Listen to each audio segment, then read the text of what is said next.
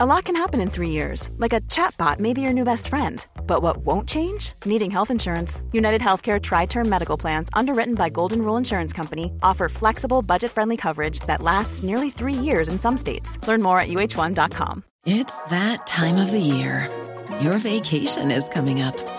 You can already hear the beach waves, feel the warm breeze, relax, and think about work. You really, really want it all to work out while you're away. Monday.com gives you and the team that peace of mind. When all work is on one platform and everyone's in sync, things just flow wherever you are. Tap the banner to go to Monday.com.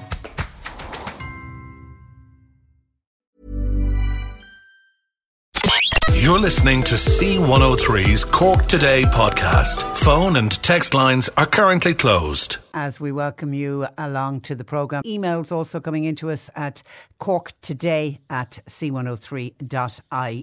But I want to start with a piece making one of the local papers today. This is from this week's edition of the Avondhu newspaper and it's to do with outdoor dining on the streets of our county towns. It looks set to remain in place. Now, this will be good news for some, but for others, some of this outdoor dining has irked people because, of course, it has taken up what can be valuable parking spaces in some of our county towns. And it's a piece in the Avondhu uh, by uh, Katie Galvin that says Cork County Council have confirmed that there are currently no plans to return to what they call the pre-COVID street layouts. Now it was back at the kind of the start of COVID in certainly in the summer of 2020. Uh, there was a host of changes and developments were made to our streetscapes and that was to do with the fact that local towns we were all trying to adapt and trying to function with you know the advent of COVID nineteen, and of course it was at a time when we were all told we were safer being outdoors. So because of that, there was a number of developments under what was called Project Act, which was activating county towns. And what happened was the introduction of an increased amount of street furniture as outdoor dining uh, became very prominent, and it became what people felt comfortable uh, doing. So these parklets, I think is what we started calling them, started springing up. Generally speaking, close to are usually outside a local cafe or a local uh, restaurant. But now businesses have returned to you know, more or less normal to what they were pre COVID. Cork County Council have confirmed to the Avondhu this week there are no plans to get rid of that outdoor street furniture or to get rid of those parklets and go back to the way our streets were uh, before COVID hit. The Council have confirmed, however, that licences will be required to retain the street furniture going forward, and it's all to do with Section 254 of the Planning and Development Act. So, a valid street furniture light sorry, a valid street furniture licence will be required under that Planning and Development Act, and then that will allow for the placement of tables and chairs or any item on a, a public road. But it looks like those parklets are going to remain in place because I assume the majority of the cafes that they are outside or close to see them as being good for business. So I can't see any of the local cafes not applying for that valid street furniture license. Your thought welcome, welcomed. As I say, we always seem to get mixed reaction to it. Some people think they're great, but others, some people have just got used to them. But then there are others who bemoan the fact that the council ever decided to introduce that outdoor furniture because we know they are taking up parking spaces. 0818 103 103. And I'd love to hear your thoughts on the coronation of King Charles, which is happening this Saturday. And the reason I mention it, according to the Sun newspaper today, there was a royal rumble in the Dáil.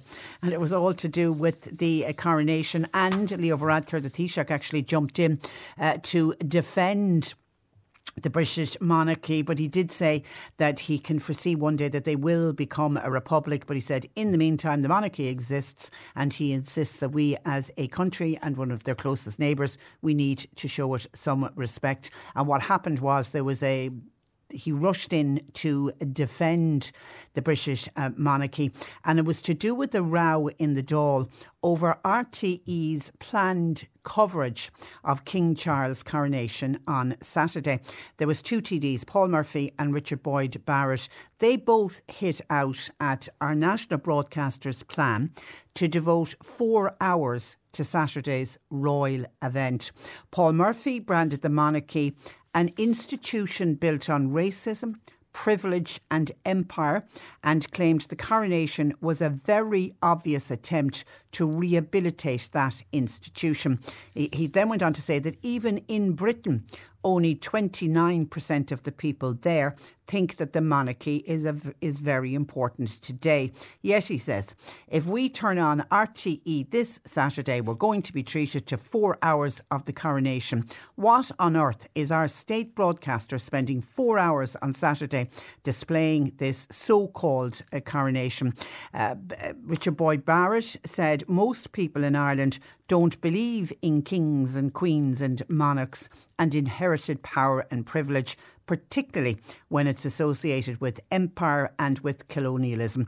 But he did say this weekend we're going to ha- have huge amounts of public money in Britain spent on the coronation, and the national broadcaster in this country is going to broadcast it for four hours. Is that really an appropriate thing to be done from the standpoint of a uh, republic? Now, I know he also went on, you know, to talk about, and this is t- well, this is a British problem, not an Irish problem, but you know, talking about the amount of money that the British taxpayer will be spending on this coronation, uh, which is an insult to the huge numbers of people who are living in poverty in the UK. But I mean, that's an argument for the UK government. But just on the wider one, should RTE be providing four hours of coverage of the uh, coronation? I mean, most people, I take it, will have access to one of the BBC channels, channels like you know the BBC, ITV, Channel Four, if they want to sit down and uh, watch it. Or do you like the idea that RTE, our national broadcaster, will be de- de- devoting four hours of its coverage on Saturday? And before anybody asks, I don't know what it's going to cost to actually broadcast four hours of coverage of the coronation. Uh, I can't find. I'll see if I can find out if there is a cost involved. But your thoughts w- uh, welcomed on that. Is it only right and proper? They are our nearest uh, neighbours. And will you be sitting down to watch the coronation of King Charles and Queen Camilla on Saturday? Your thoughts welcomed. Some of your thoughts on RTE deciding to devote four hours to the coronation of King Charles III on Saturday, and it caused a bit of a row in the Dáil yesterday with uh, people before Profit uh, Paul Murphy and Richard Boyd Barrett hitting out at the broadcaster for de- for devoting four hours of coverage uh, to it. Somebody says shame on RTE because they're not even showing the hurling game on Saturday, Cork versus Tip. You're now going to have to pay 12 euro if you want to watch it, and that's our national sport. It's just shocking to think instead they're going to be showing the coronation of the uh, King. Shay says, Hi Patricia, on RTE's coverage of the coronation of King Charles. It's fine, as we have far more to get from the UK than we have from the rest of the EU put together. As for RTE, it's predominantly rubbish. 98% of the stuff they put on, so this coverage can't be any worse than what they usually show us, says uh, Shay. Uh, Carmel uh, says it's a little bit like the Eurovision or the World Cup. It really is just a great big spectacle. It's the very same as an inauguration of a president from another country that we might decide to sit down and watch. Believe me, says Carmel, many people will want to watch it, and for, far more will watch it than will admit watching it, says uh, Carmel. And uh, this listener says at least RTE isn't showing four hours of repeats on uh, Saturday, so it will be worth uh, watching. Hi, Patricia. Leave it to people before profit to cause uproar again. They are a disgrace of a political party, says this texter. Remember, they boyc- they were the ones that boycotted Joe Biden's visit. Yeah, and they didn't go in when he was addressing the Houses of the Oireachtas. Sure, if all the government parties done that, we wouldn't have any trade with different countries. They really need to cop themselves on. Anyway, the coronation is a piece of history. Sure, it was over over 70 years since the last one, so four hours is very small, and we will by watching it, you're living, you're watching living history, which is a fair enough point. Email Patricia now with your story or comment. Cork today at c103.ie. Cork today on C103. And let me give a quick shout out to everybody at Bantry Hospital because Catherine in Ballinlough in the city was on to us to say that she was recently a patient in Bantry Hospital. And she said the staff and the care she experienced was absolutely unbelievable. She described the hospital as a five star hospital that was spotlessly clean. She wants to say well done to everybody at Bantry Hospital and to say how lucky people are to have this hospital. Also, she said the kindness that was shown to the nurses, uh, particularly to elderly people, she thought was outstanding. Catherine was actually on holidays in Bantry when she ended up in the hospital, so she had no knowledge of the hospital before, but she's blown away uh, by how well she was looked after. So, everybody in Bantry Hospital, please take a bow. 0818 103 103. Now, yesterday we had huge reaction to a newspaper report that I referenced. It was where a senior council engineer was talking about how several roads across the county are crumbling. And he said it was due to underfunding by successive governments and also due to the increasing impact of climate change. Well, Councillor Declan Hurley is chair of the Cork County Council's Road and Transportation Committee. And uh, we've invited Declan to join us uh, to discuss this in more detail on the programme today. Good morning to you, Declan. Good morning, Patricia. Now, the senior engineer that I referenced yesterday was Brendan O'Gorman. Now, he's responsible for roads in the Fermoy Municipal uh, District. But is it fair to say that his comments are reflective of what is happening to roads right across the county of Cork? It's not just the, the roads that he's responsible for. Absolutely, it can be taken, looked at, at, at every division, north, south, and, and west, and I actually welcome um, Brendan's comments because they're comments that we, as elected members, have been highlighting for the last number of years. And Patricia, as you well know, this is becoming an annual discussion every year with you on the airways when we get our, our annual uh, road allocations. So what Brendan is saying is the stark reality, and it's as bad in South Cork and in West Cork as it is in North Cork. So certainly what Brendan uh, has outlined uh, in, in that report yesterday is, uh, is the stark reality of what we're facing with our road situation. Would you agree that roads are getting worse due to the impacts of climate change and the record rainfall? It's certainly not helping, and I suppose maybe just to get a bit of context on this, Patricia, if we look back or go back to 2008, we were getting somewhere in the region of 64 million as an annual allocation for our regional and local roads, and they would be the roads that we travel most days to get around from, from A to B. And then move on to 2016, they went to an all-time low of 29,000. So from 2016 up to the current year, 2023, it has come up now to 71,000. So we're just kind of back up over where we were back in 2008. So if you take that period of time um, limited funding going to our roads, plus the add-on now of climate, um, uh, the, the, damage that climate is, is the the change in climate is having the roads, it's all impacting on a very poor and dilapidated and, and, and as Brendan uh, pointed out, a crumbling road network. And do the government factor in climate change when they, they, are looking at road allocations? In, but like, like oh, there, there's a myriad of different um, funding, um, I suppose, avenue and will fund to Cork County Council and there is kind of climate adaptation measures in there, but they're they're very small. They're Not enough. Yeah, it's a greater scale thing. It, it looks good to have it in there, but at the end of the day, are we seeing any better roads on the ground? No, we're not. Is it very frustrating for, for engineers like Brendan and indeed for all of you guys and gals as individual councillors when you know that a road desperately needs work done, but you simply don't have the funding? Is that very frustrating? it is, and I, think the fact that the senior engineers are coming out now and, and making these remarks, I think, is, is showing the frustration at their level. At the end of the day, they can only spend what money they get from central government, and if you have a debilitating uh, no road infrastructure year in year, it becomes nigh impossible to keep that road or any road up up scratch like so. If, if looking at what we've lost over the years, and I think the figure is that if you go back and, and as I quote that, the 2008 figure compared to the 2023 figure, there's been a, a, loss I need you to move slightly, Declan. Your your your line is just fading ever so ever so slightly. Just move. Is that better, Patricia? Yeah, that's better. That's perfect. Yeah. yeah. Uh, expl- explain that last point you made again. Take 2008 figure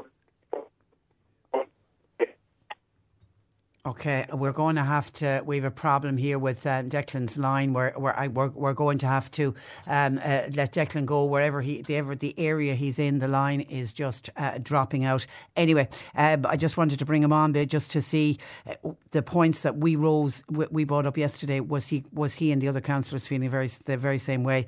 And he very obviously is. So what we need desperately as the Brendan O'Gorman said yesterday, what we need is for an increase in funding from the central government, and only time will tell if that increase in funding is going to arrive. 0818 103 103. John Paul taking your calls. You can text, you can WhatsApp to 0862 103 103. I want to take a quick look at an email that we received into the programme uh, this morning to Cork today at c103.ie.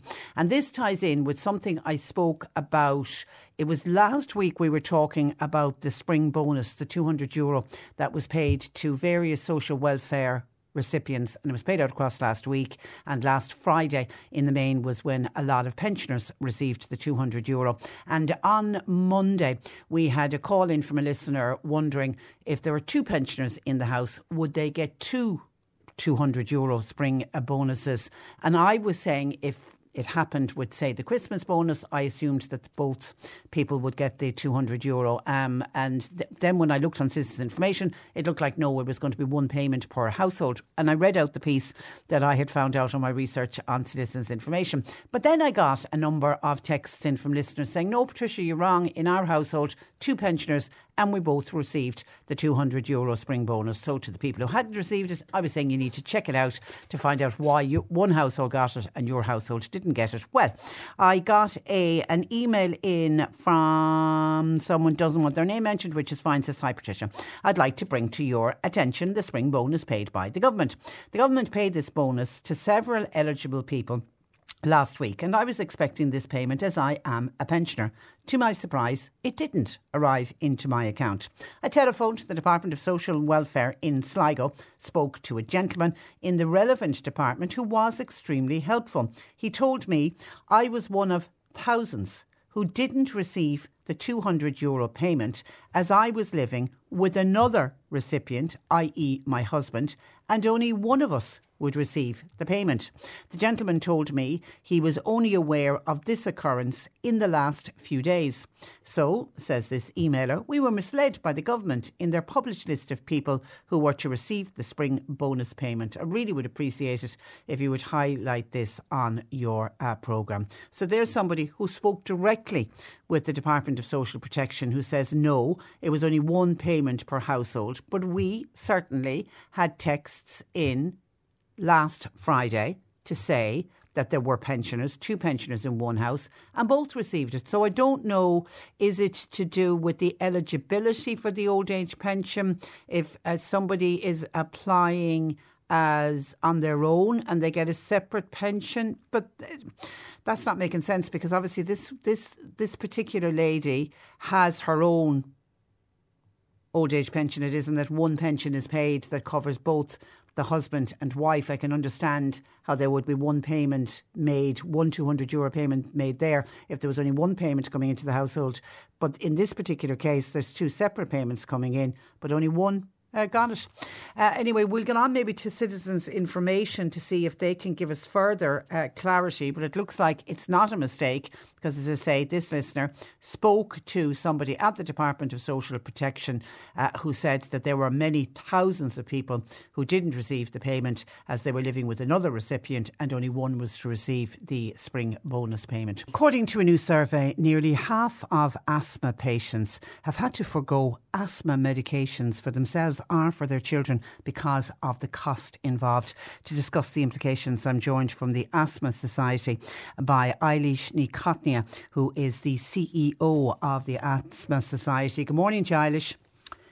Good morning. And you're very welcome to the programme. I suppose the obvious question what are the risks of not taking your asthma medication as it was prescribed to you? Yeah, so there are a number of types of asthma medication, and the most important one really uh, is your uh, preventer or controller inhaler.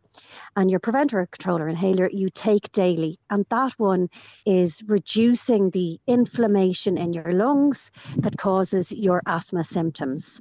You might also be prescribed a reliever inhaler. That's often the blue coloured one that you would see quite often. The reliever inhaler really is only used to open up the airways. It's a short acting medication to open up your airwaves when you uh, are, are um, having difficulty breathing or you're having a coughing fit and so on. So your your controller or your preventer inhaler, they're referred to as both. That that medication is absolutely key. And if you're not taking that on a daily basis, even when you feel well, you're more likely ultimately for your inflammation to worsen and to end up experiencing symptoms. And ultimately, if you have an asthma attack, asthma attacks can be fatal. So yeah. anywhere between 50 and 70 people a year are dying because of their asthma. They are largely uh, preventable. The vast majority, about 90% of those deaths are preventable through the right treatment. And all of this, uh, Eilish, is obviously down to the cost of living increases. Are the medications expensive, particularly the, the preventer that you spoke about? The preventer inhaler, particularly the newer ones. So there have been great strides made in recent years when it comes to that preventer medication, uh, and and unfortunately, with the advances in medication, are also coming increased costs. Now, ultimately, they're likely to reduce over time as medication costs tend to do, but at the moment, they're in or around 80 euro a month just for that preventer inhaler if you're on what's called a combination inhaler. They're the newly advanced ones. So you're coming in just at the same uh, level as the ceiling for the drugs payment scheme. If you're not on a medical card uh, on which you'd only be paying your prescription charges, you're then uh, probably entitled to the drugs payment scheme. Uh, and if you're entitled to that, the ceiling for that is 80 euro. So you pay up to 80 euro a month, and thereafter the government covers that cost. But unfortunately, because of the high price of your inhaler, your preventer inhaler, you're likely not to get any cover for that at all in, in under the current scheme. Yeah, and and and but even at eighty euro, families who are living on very very tight budgets, you can almost understand why some are saying, you know, if I have to pay a high electricity bill or I've got to go out and do the family shopping, you can almost understand why somebody's going to say, well, I, will leave that 80 euro, I can spend somewhere else. Oh, absolutely. You can understand it from a financial point of view. And within the survey that we conducted, we found that almost half 48% of the respondents reported that they had had, uh, they were in arrears on their mortgage, their rent, utility bills, or other loan repayments in the last 12 months. And uh, about 70% were saying to us they're finding it difficult to make ends meet. So this is, they are the, the uh, people with asthma and generally actually with chronic disease diseases. But in, in this case, from our survey, we know that people with asthma are already experiencing financial difficulties and often because of their asthma. So it's really a vicious cycle. People with asthma on lose on average or miss on average seven days of work a year uh, children with asthma miss on average five days of school a year. Now that's the average. So if you are if you have other uh, diseases alongside your asthma, if you have, for example, allergies, which a large proportion of people with asthma have, you're likely to to miss more. And then if you have what's referred to as severe asthma, then you are likely to, to really have your earning potential impacted by by uh, your asthma and by the restrictions on your life. And then if you're not taking your medication, that's making it worse. Is it also Eilish putting added pressure uh, pressure on our already stretched emergency departments? Because I imagine if somebody gets a really bad asthma attack, they may end up at the A and E department. There's no doubt that it's putting pressure on our services. So we have the fourth highest rate of hospitalisation due to asthma in Europe. We uh, somebody with asthma is presenting to the emergency departments every four minutes because of their asthma, uh, and that is very likely in those emergency situations. That is people who are struggling to breathe, whose lips might be turning blue, who can't stand up, their families are terrified. They're rushing them into emergency department, which is absolutely the place to go in those circumstances. But it, it may very well be, not always, I have to emphasise, but it may very well be that due to not taking their medications on a daily basis as prescribed by their GP, uh, they are they are ultimately having an asthma attack. And it's important to say too that the vast majority of of uh, deaths due to asthma are happening to people who would consider their asthma mild. That's for two reasons. First of all, because people become so used to their asthma symptoms that they believe it's normal. It's not. It's not normal to be experiencing wheezing and coughing and difficulty breathing and waking up in the night. That should not be the norm for people with asthma. But people become so used to it that they believe it is. Uh, so that's the first thing. And then the second is because those symptoms start to feel normal, then they the often asthma patients don't believe that they're that, that they need the daily medication and certainly if on top of that those medications are extremely expensive and you're choosing between your mortgage the food on your table or your medication when you don't think you feel that bad yeah. uh, you, you know all of those ultimately end up with with putting patients at risk. Yeah, it, it really is scary because I think for I, I, especially I think for people who don't suffer from ha- asthma or don't have a family member who suffer from a- asthma, a lot of people seem to think, oh, that's a childhood illness, and you know, people, you know, a lot of people grow out of it, which of course a lot of people do grow out of it. But but the reality is, as you were saying, people die from asthma every year in this country. Oh, they absolutely do, and uh, and it is the, the that belief of it being a childhood uh, disease and and children growing out of it ultimately that those myths still are very predominant in Irish society, and actually asthma can present at any time throughout uh, throughout our lives, and it is referred to as a variable disease. And what, what's meant by that is it can take it can it can look different in different people, and it can be fine one minute, and the next minute it flares up. And those those flares have to be taken seriously, and the disease needs to be taken seriously. And can it restrict a child's daily activity, if uh, particularly when we're talking about uh, a, a child going without their medication? Would that restrict the child's daily activity? it restricts uh, uh, children's and and adults' activities absolutely. Uh, and again, about seventy percent of the respondents to our survey had had uh, reported that they have they experience a limited daily activity because of their asthma. Now, the the majority of that seventy percent were saying that their their activity is not badly restricted, but there was about 30% or so who said yes, that they did find that their their daily activity is severely limited. And so that really speaks to people's quality of life. And ultimately, if you're if you're under financial pressure because you can't attend work or you can't attend work because your child has asthma, you know, you're either uh, impacted yourself or your child is. If you have those pressures, if you find that you can't get out and do the things that you want to do every day, that you can't go for a walk with your family, that you can't get in and have a swim, well, ultimately, what that is, would suggest is that your your asthma is probably not well controlled, or else you have severe asthma. Um, but but yes, all of that is going to lead to additional pressures, anxiety, and stress that many people with asthma report to experience.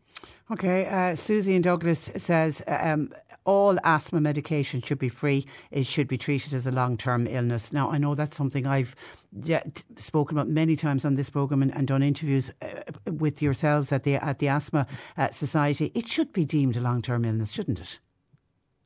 Oh, I mean, it, it is it is a chronic disease. It is a long term disease, and the issue is that the, the long term illness scheme, which was established back in the fifties, actually, um, just doesn't uh, include asthma uh, on its list of medications and uh, um, and equipment to cover free of charge by the state. So, excuse me, actually, the Asthma Society, which is fifty years uh, old this year, wow. was established in part to push for asthma medications to be added to the long term illness scheme. Goodness, and we've been pushing for ago. that for years. Oh yes, my yeah. goodness. Yes, yeah, yeah. And there has been there has been no movement on that. And that is not for, for a lack of trying, I can tell you.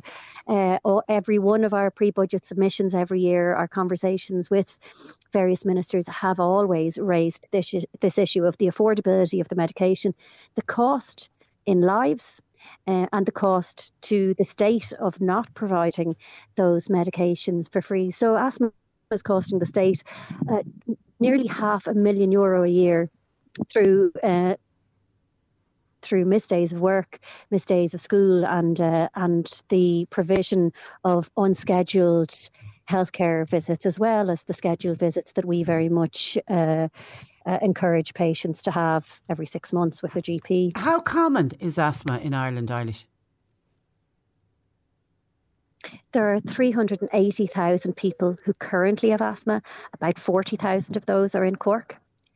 And it is likely that about 890,000 people will develop asthma over their lifetime. So that goes back to the piece. This is a lifetime um, illness across the Okay, you're breaking up slightly on us there, um, Eilish. Yeah, we've just lost we've just lost the line, but it's okay. I was just uh, wrapping up uh, there with um, Eilish uh, Ní Chaithnía, who is CEO of the Asthma Society of uh, Ireland. And by the way, this is Asthma Awareness Week, so that's why we felt it was appropriate to speak with Eilish on the programme today, particularly about that survey showing the numbers of asthma patients who just simply can't afford to buy their medication. It's just really isn't good enough and they're actually running a free webinar. Uh, this evening between 7 and uh, 8 and it's open to uh, to everyone and you can access that webinar and find out more about that webinar on asthma.ie and by the way if you are an asthma suffer or you've somebody in your household who has asthma. That website, I was on it yesterday in advance of Eilish uh, joining me on the programme. It really is excellent and it's got so much uh, detail and information uh, on it. If you want to check that out, asthma.ie. Thank you to Michael in uh, Castletownbere, a man in the know, explaining to us why some households with two old age pensioners got the, the spring bonus by two each pensioner in the house received the 200 euro, and in other households there was only one 200 euro bonus paid to the one just to the household. Uh, Michael says, "Yes, Patricia, you're correct. Old age pensioners who have their own separate pensions, i.e., where both husband and wa- husband and wife had worked and they both made their own contributions, so they both claimed." An old age pension on their own stamps, as we used to call them, they then would be entitled to the 200 euro each last week. But where one is dependent on the other, where one worked they had the contributions for the state pension, and then the husband or wife is the add on to that pension. They unfortunately only receive one 200 euro spring bonus last week. And it's explained. Thank you for that, Michael. And it's summed up by Dermot. Dermot says, I worked for years while my wife worked at home. And well done for acknowledging, Dermot, that she worked and worked hard at home. She spent hours looking after our children. We could never avail of any kind of grant. We were never entitled to anything when we were sending our children to school. I remember my wife knitting the jumpers uh, for their school uniforms. However, when it came to the 200 euro spring bonus and indeed any of the other bonuses over the years, she's never received them. We feel is due to the fact that she wasn't out working and didn't have enough contributions, yet she worked and worked hard in the home. She feels like she's invisible. Isn't that really sad? That is really, really uh, sad. And somebody else, and I did look into this last week, who is on a half carers, an old age pension and a half carers. Some of them thought that they were entitled uh, to the 200 euro for both the pension and for the carer. That wasn't the case. I get a half carer half carers allowance along with my old age pension and I just got the one spring bonus. I was expecting to get the 200 euro on both the pension and on the carers but I didn't. Uh, I felt that when the department announced the list of social welfare recipients calling out carers and pensioners, that was misleading information. And what would you expect from them? Thank you for your information, uh, Patricia. Yeah, we did look into that. There was a number of people who have, have an OAP contributing pension and a half carers, but they only got the one 200 euro uh, bonus last week. 0818 103 103. I need to take a break. A lot of commentary coming in about the coronation and uh, should or should not RTE be showing it? We know they're devoting four hours of coverage to it on Saturday. Some people are very happy with it, others are not. We'll take a look at those calls and comments coming in after news at 11.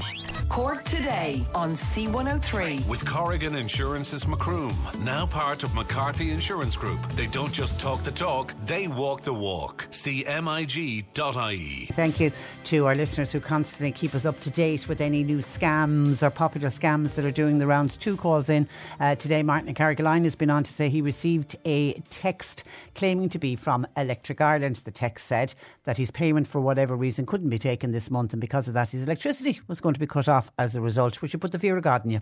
And then asked him to click on the link. He knew immediately it was a scam. So beware of that. And that that could they could change Electric Ireland to any other provider, but the fact that they'll go with Electric Ireland is because what is it, 1.1 million households have accounts with Electric Ireland, so they're banking on the person that they text does have an account with Electric Ireland. So be wary of that one. And then Carmel in Kinsale was on to say, warning please of a new scam text that Carmel received for the first time yesterday evening. She got a text message saying, Hi mum, I've just smashed my phone. I'm texting you from a friend's number. Can you give me a call back please on this number? Now Carmel straight away says, got suspicious. I knew something wasn't right because all of my adult children have partners. So I knew gut instinct told me that if something had happened to their phones, they'd be out with their partners and then they'd call me from their partner's phone. They wouldn't call me from a random stranger's uh, number. So I rang my daughter immediately. She said, Ma'am, that's a scam. Don't call them back. So I didn't. The plan would be you call them back, they look for money um, that you send on to the new phone number and you give them your bank details and all of that. And it is a scam. And normally, Carmel, what happens is because obviously if you rang the number and your son or daughter wasn't on the other end of the line, you get suspicious. Normally, what happens is when you try to ring, you can't get through, and there's a follow up text saying, "Oh, there's something wrong with the phone. I can't hear you. I can't get through. I need you to send on," and then they'll ask you to either click on a link or send on details or send on money. That's how that particular scam uh, works. So be careful of that. If you get anything from claiming to be from a son or a daughter, ring your son or daughter on the phone that you know, the phone number you know and trust. But uh, never when you get something like that from an unknown number. Well spotted, uh, Carmel. And thank you for alerting us to it. 0818 103 103 on conditions of our roads. Now, I don't know where this text is coming from, but a listener says, Patricia, the roads around here where I live, they're all broken up and it's down to heavy haulage trucks, mainly from the forestry, that have the roads uh, destroyed. And then Mary said, Could you ask, please, do the engineers ever go out and check the work after the potholes have been done on our county roads? They're just terrible. Also, is anybody out checking the hedges? They also need to be cut back. Well, we can't cut at the moment, but it's almost impossible to keep cars on the roads these days, says uh, Mary, because of the condition of our roads. And then a huge amount of commentary uh, to do with the coronation and the fact that RTE have decided to provide four hours of coverage of, of the coronation next uh, Saturday on RTE. And this was kicked off by the People Before Profit hitting out at RTE and saying that they shouldn't be broadcasting the coronation of Britain's Prince Charles, with Paul Murphy claiming the event is a very obvious attempt to rehabilitate the monarchy uh, in both in the UK and across the world. Okay, some of the comments coming in. Somebody says, why can't people watch it on the other English television stations, all of them will be showing it. Why does RTE need to show it, says this texter? And Leo jumping to the Monarchs' defence yesterday. That's Leo Varadkar. Just be nice. I read he and the President are invited. They are. Well, it's all world leaders from all over the world are invited, and uh, I think the majority of them are going. Then someone else says, Patricia, why don't why do people get so excited over something as simple as RTE showing the coronation? Fair play to RTE for showing it. Aren't we going to be watching the Eurovision next week? And there's nobody shouting or giving out about that. And that's coming from Liverpool, isn't it, next uh, week? And then Jackie is in Twopothouse, very excited. She is a British expat. Said, I'll be glued to the TV on Saturday. But lots of people like to follow royal events in Ireland. The anti British brigade, they're entitled to their opinion, but they need to accept that not everyone agrees with them. And there's a lot of people very excited and a lot of people looking forward to watching watching it on uh, Saturday. John says, No way will I watch RTE on Saturday. John's planned for Saturday. He's going out for a pint. You'll have to go out early because I think it's 11 o'clock, isn't it? It's starting. And then he's going to come home and he's going to turn on C103. Why?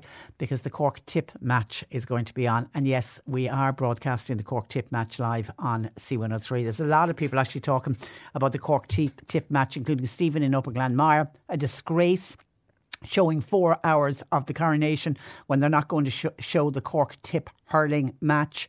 Uh, says, Will there be many people actually watching it on Saturday? I think it's wrong to show this after what the royal family did to Ireland over the years. It will be shown on the British TV channels, so why do RTE need to show it? It'll be more in RTE's line to show the Cork Tipperary hurling match. And Liam in Glanmire says, I imagine RTE would have very low viewership figures on Saturday morning if they didn't decide to show it. So they'll be higher now. Um, they and also bear in mind they'll be taking an, an international feed. They'll probably be taking a feed. I think it's the BBC is giving the feed to all of the other different TV companies from around the world. So there won't be a huge cost involved outside of their production team. Yeah, because some people were talking about how much is it costing. Because somebody said, "Is it true? It's costing uh, hundred million uh, it, it's costing 100 million pounds, but that's what it's costing in the UK to stage the coronation. That's not what it's costing RTE. And I think Liam Glanmire is right. There, there isn't going to be a huge amount of money that RTE have to pay for. Um, I imagine they'll have to pay for the rights to show but I don't think it's going to be an excessive sum of money. Helena in Mitchelstown, she says, I think people will watch the coronation on Saturday for the very same reason that people watch reality TV shows. And figures are very high. Viewership figures are very high for reality TV shows. She feels the coronation is something similar. People will want to see what are the ladies wearing, what are the men wearing, who'll be attending. Everyone will be looking out to see what will the antics be like between Harry and William and Harry and the rest of the family. Yes, it does not affect us, but it's like looking into somebody's front room. We're intrigued. So people will watch it, said Helena in, in a Shannon. Nothing to do with history. It's nothing to do with the Union. It's nothing to do with the monarchy. It's all to do with human interest in how the royal family will control this event. So I'm assuming, Helena, you're going to sit down and watch it on uh, Saturday. And Mary in Mallow says, I'm delighted that RTE are showing the coronation. How many Irish went to the UK over the years? They were fed and watered in Britain. So a lot of people have links to the UK, so why not show it? 0818 103 103, a sample of some of your calls and texts coming in about RTE deciding to show the coronation and the bit of a hoo ha and the bit of the royal rumble that went on in the Dáil yesterday. You can text our WhatsApp to 0862 103 103. C103 Jobs.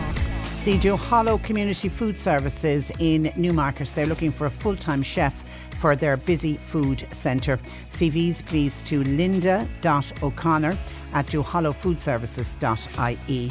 Full and part time bar persons are wanted for the White Horse in Ballincollig. CVs to careers at whitehorse.ie. Blackpool Autos, they've got vacancies for a full and part time mechanic. Now they're also looking for an apprentice transport. That's uh, sorry, they're also looking for an apprentice, and transport is available from Mallow. Call 087 911 2182. And a kitchen assistant is required to work Mondays. It's in a canteen in Bandon. Now, experience in food prep, in cleaning, in washing up, as well as service and cash handling, all required. Emails, please, to kccatering at hotmail.com. You'll find all the details of the jobs that I've just announced and more job opportunities if you go online now. Just go to c103.ie forward slash jobs for more. This is C103. Cork today on C103. With Corrigan Insurance's Macroom, now part of McCarthy Insurance Group. Want great advice? You know who to talk to. CMIG.ie. A Bantry Credit Union is hosting a public information meeting on retrofitting your home. It's at the Maritime Hotel in Bantry tomorrow night, kicking off at 7. Now, the guest speaker tomorrow night is Colm Tynan, who is programme leader in sustainable energy engineering Engineering at Southeast Technological University. And delighted to say Colm has taken time out to join us on the programme this morning. Good morning to Colm. Hi, Patricia. You're very welcome uh, to the programme. Now, with the high cost of electricity, has there never been a better time for all of us to think about retrofitting our homes? Oh, definitely. Now, hopefully, the price of electricity is going to start to come down, but um, I don't think we'll ever see it return to the to the original price of maybe about 20 cent per unit. I think we're at about 40 now, but it should start to come down. But it's going to only ever in the future head upwards again. You know, I mean, prices uh, are always rising um, year on year. So now is is the best time probably to for people to really think about retrofitting their home, whether it's from a an electrical point of view, putting in maybe something like solar panels, or maybe looking at trying to reduce their heating bills by maybe thermally insulating their homes. Now, I, I love the way you sort of have a plan where you break it down into three different uh, levels. You call it the three levels of home greenification. And, and, and some of them are, particularly on the, the first uh, level, um, what you describe as small wins. There are things we could all do that isn't going to cost a lot of money.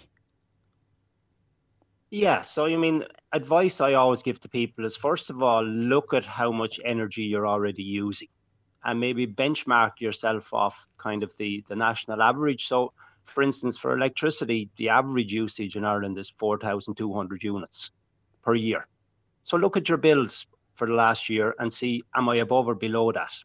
And if you're above it, think to yourself, well, why am I above it? What am I doing wrong in my house? Have I got extra fridges plugged in? Am I leaving outside lights on all night? Um, do I have things on standby? or maybe some of my appliances are outdated. Maybe they're an, a, a C or a D rated appliance, a fridge I might have for 25 years. Maybe it's time to consider upgrading it. Um, so, so that's kind of the, the thing. The same on the heat side. I mean, the average amount of, of gas that houses burn in Ireland is is about 11,000 units, or if you're burning oil, maybe about 1,100 litres per year.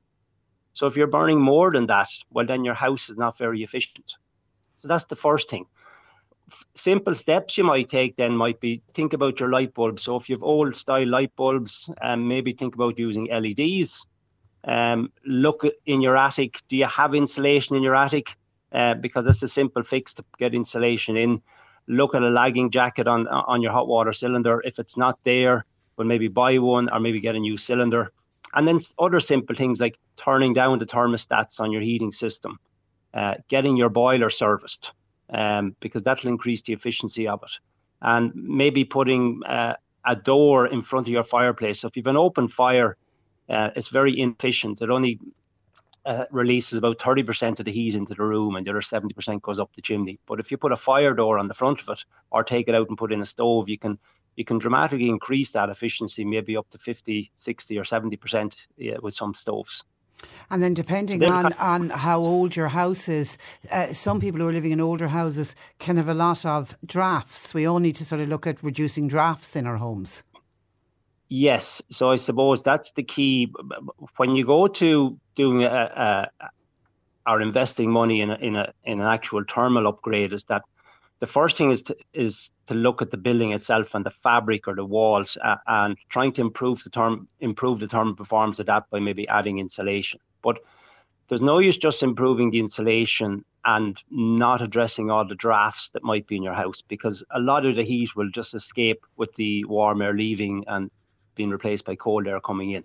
So so we do have to look at that as well. Now it can be difficult sometimes to identify some of the drafts, but if you get if you have a lot of drafts in your house, probably the best thing to do is to employ uh, an energy consultant who might bring along a blower door test kit, and he pressurizes your house, and therefore he he kind of um, uh, increases the draft almost artificially, but it allows you then to find where they are, um, and then you know where you actually have to try and seal up. And in older houses, very often it's windows, maybe that the the um, the seals are gone on the window, or maybe there's no seals at all, and we can put new seals in.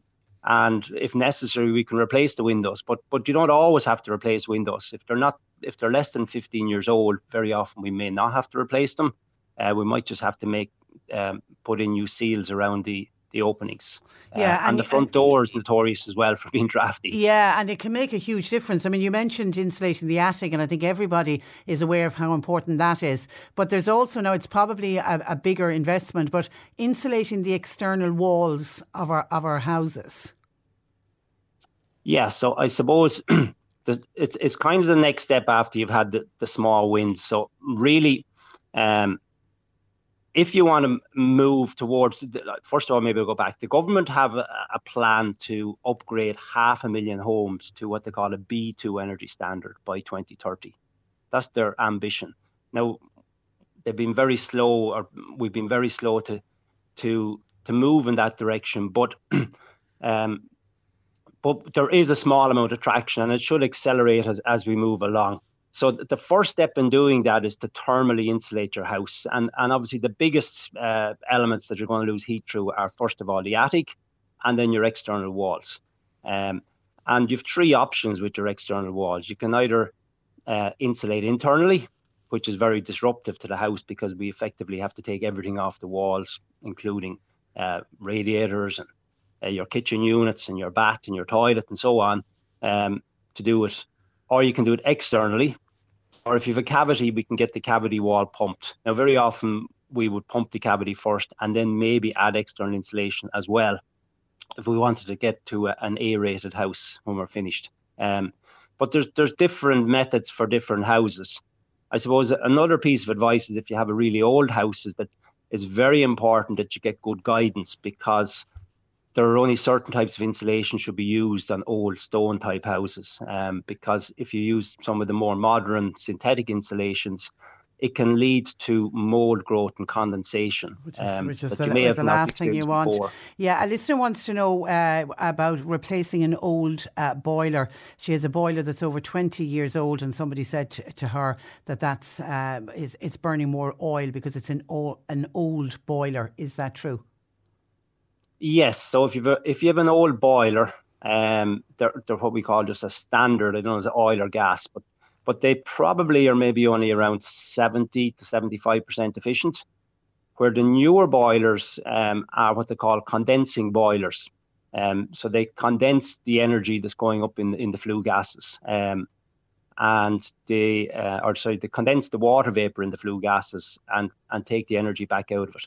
And those boilers are over 90% efficient. So you can you can have a, uh, a quite dramatic saving there um, of over 15% instantaneously by by changing to one of those newer oil condensing boilers. Um, okay. And if you weren't going to do a thermal upgrade, um, it should always, if you're going to do a boiler upgrade only without uh, insulating your house, well then don't ever put in a heat pump. Um, you might we might talk about that in a minute, but if we're not going to do a thermal upgrade, and we're just going to replace the boiler. Try and replace it with a similar boiler, but make sure it's a condensing boiler. Okay, talk to me about solar panels. Uh, ben is interested in solar panels, but says we don't get a lot of sunshine. Are they really worth the money? Yeah, so first of all, we do get a lot of sunshine, and you don't need to have sunshine, believe it or not, uh, for solar panels to work. We just need to have clear skies. Okay, so it doesn't have to be really sunny, we just need to have a clear blue sky. So a clear blue sky on a day when it's not even that warm will generate quite a lot of, of solar energy. And we can produce as much solar energy uh, or electricity from solar energy here in, in, Ireland as they can across all of Northern Europe, across Germany, across Northern France, and so on. Um, and they've been using them over there for years. Um, they, they're, they're great, I suppose the, the one thing that you have to think about with, with solar panels, when, when I'm talking about solar panels now, I'm talking about the solar photovoltaic panels, so they produce electricity, is that they tend to produce most of it in the middle of the day, because that's when the when it's brightest. Mm. And if we're not in our house at that time of the day, well then we can't really utilize it unless we have a battery or if we're willing to sell it back to the energy supply company uh, that we buy our electricity from they will buy it off us now at a discounted price. They won't pay you the same as you buy your electricity, um, but they will give so you which, maybe half. So which is value. which is better, sell it back or buy a battery and energy storage system? Ready to pop the question? The jewelers at BlueNile.com have got sparkle down to a science with beautiful lab-grown diamonds worthy of your most brilliant moments. Their lab grown diamonds are independently graded and guaranteed identical to natural diamonds, and they're ready to ship to your door. Go to Bluenile.com and use promo code LISTEN to get $50 off your purchase of $500 or more. That's code LISTEN at Bluenile.com for $50 off. Bluenile.com code LISTEN. Hey, it's Danny Pellegrino from Everything Iconic. Ready to upgrade your style game without blowing your budget? Check out Quince. They've got all the good stuff shirts and polos, activewear, and fine leather goods, all at 50 to 80% less than other high end brands. And the best part? They're all about safe, ethical, and responsible manufacturing. Get that luxury vibe without the luxury price tag. Hit up quince.com slash upgrade for free shipping and 365 day returns on your next order. That's quince.com slash upgrade. Well, I would think a battery is the best option because then you're you're storing the energy to use in the evening time. Um, Better- so yeah, better value in for the money. long run, in the in the long run, you're it's going to be better value. Um, And there it might be more expensive at the start. But th- but there are um, decent grants available at the moment, Colin. Yes, there are. Now, there's, there's loads of different grants, um, and it, if it's for insulation, I suppose it depends on whether you're in a detached house, a semi-detached house, or a terraced house. There's different values for each individual grant. Um, but for solar panels, there for solar PV panels, there is a, a grant of they. It's it's on a sliding scale. For the first two kilowatts, you will get 900 euro per kilowatt that you install uh, and then you get smaller amount for the third kilowatts. So I think you can get about, I think it's two thousand four hundred euro. Uh, I think it might be two hundred or two thousand four hundred in total that you can get, um, which is which is significant enough because it, to get in a system, most people would put in say between a three kilowatt system and a five kilowatt system, and a, a five kilowatt system would cost around ten thousand euro, and then if you put a battery with it maybe about 13,000 euro and you're going to get 2,400 back. So you're about 10,000 euro investment for for a good system that will pro- provide most of your electricity for the year. Yeah, that's Um, good. That, that, that and- is good. You mentioned heat pack and uh, a heat pump, and you, and you said you would uh, return to it. One of the criticisms I've heard of heat pumps is that they they're quite costly to run. Yes, so I suppose again they're costly to run if your house is not well insulated. Ah, So, um, so the the problem is that some people fall into the trap of installing a heat pump before they do all the thermal upgrades on their house. So they don't insulate their house and they don't uh, reduce all the drafts sufficiently. So you really need to move your house from wherever it is, whether it's a, an E, a D, or a C rated house, up to at least a B2 on the BER scale, and even better if you could get it into an A3 rated house before you would put in your heat pump. And the reason being is that these houses are super insulated and therefore they require very little heat. And when you put the heat into them, they don't lose heat very quickly. So the heat pump doesn't have to work that hard to keep it warm, and therefore the operational costs are much less.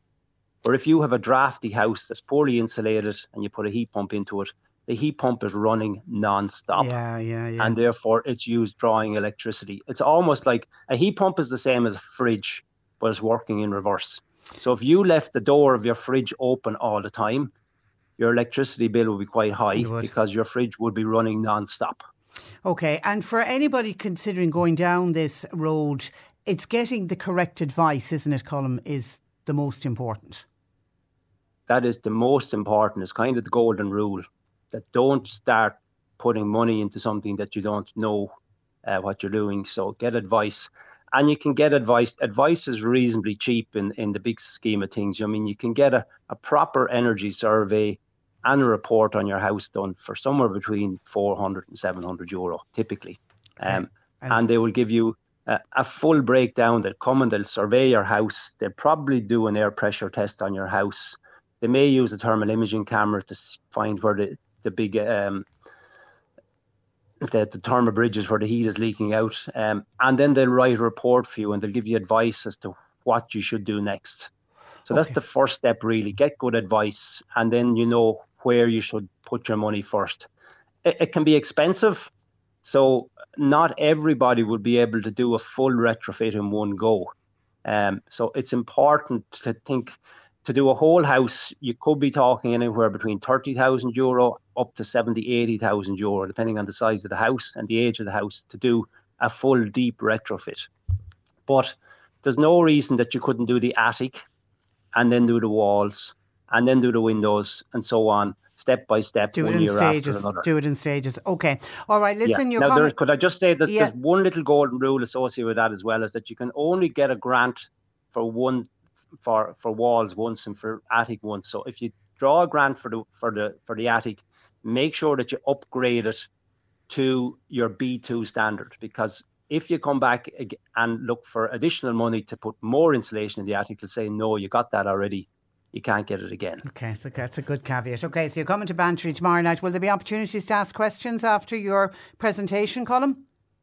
Of course there will, Great. yeah. I'd be delighted Great. to talk to anyone who's there. Great. Okay, listen, Colm, thank you for that.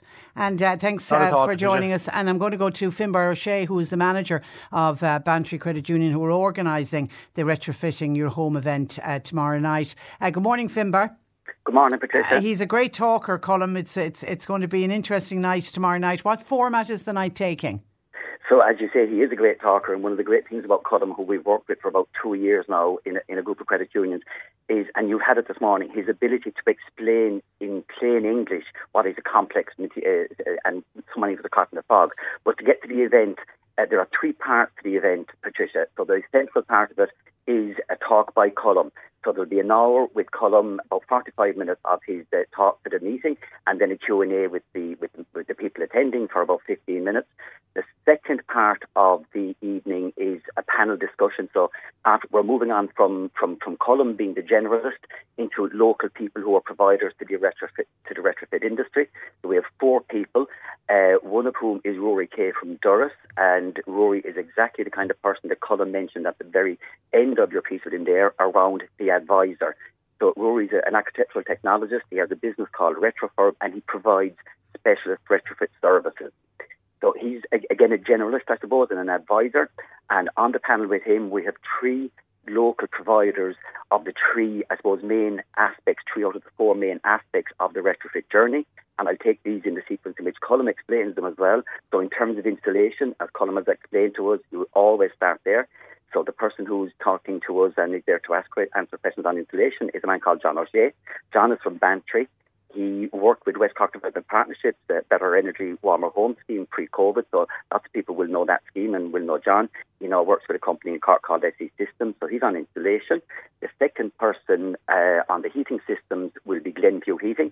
Glenview Heating, again, a lot of people will know, is a, is a major heating and plumbing contractor uh, in Adrigole, actually run by my own namesake, Finbar O'Shea. Okay. And one of his team, Cliff O'Riordan, will be on the heating. And the third person on the panel is uh, Kieran O'Mahony, who has his own business as well here in West Cork called Q Solutions.